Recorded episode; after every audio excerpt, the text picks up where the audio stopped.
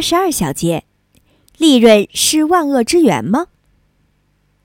一提到利润，很多人气不打一处来，觉得利润就是剥削。其实，利润在国民经济总量中所占分量甚微。1929年到1943年这15年间，美国注册企业净利润占国民收入的比率平均低于 5%， 而1956年到1960年则低于 6%， 从1971年到1975年依然低于 6%。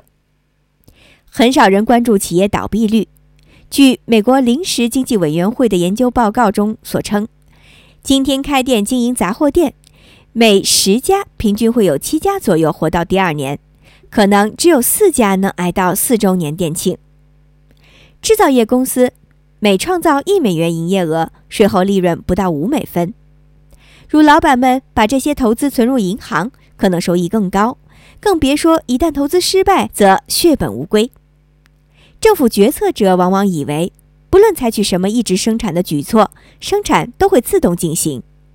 所以今天生产所承受的最大风险之一，依然是来自政府的价格管制政策。政府官员喜欢指责企业的暴利，可不是为了利润，谁会添置更多设备，雇更多员工，不断更新技术呢？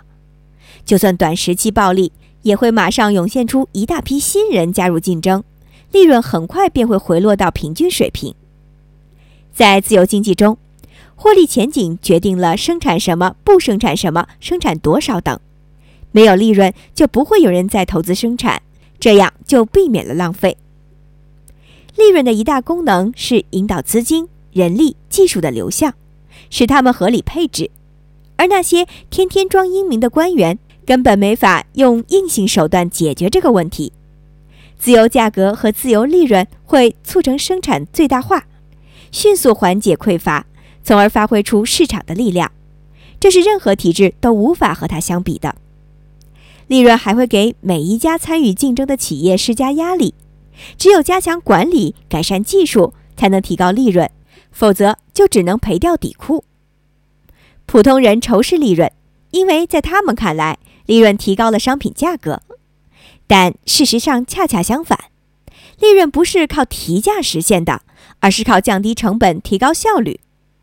毕竟一个行业中有很多竞争者，开价高的将被清出局，企业只能内部挖钱，而最终受益的是消费者。利润告诉我们生产哪种产品最划算，以及采用哪种生产方式最适宜。只要还存在经济，人们就必然要关心这两个问题。到目前为止，通过市场来解决，效率最佳。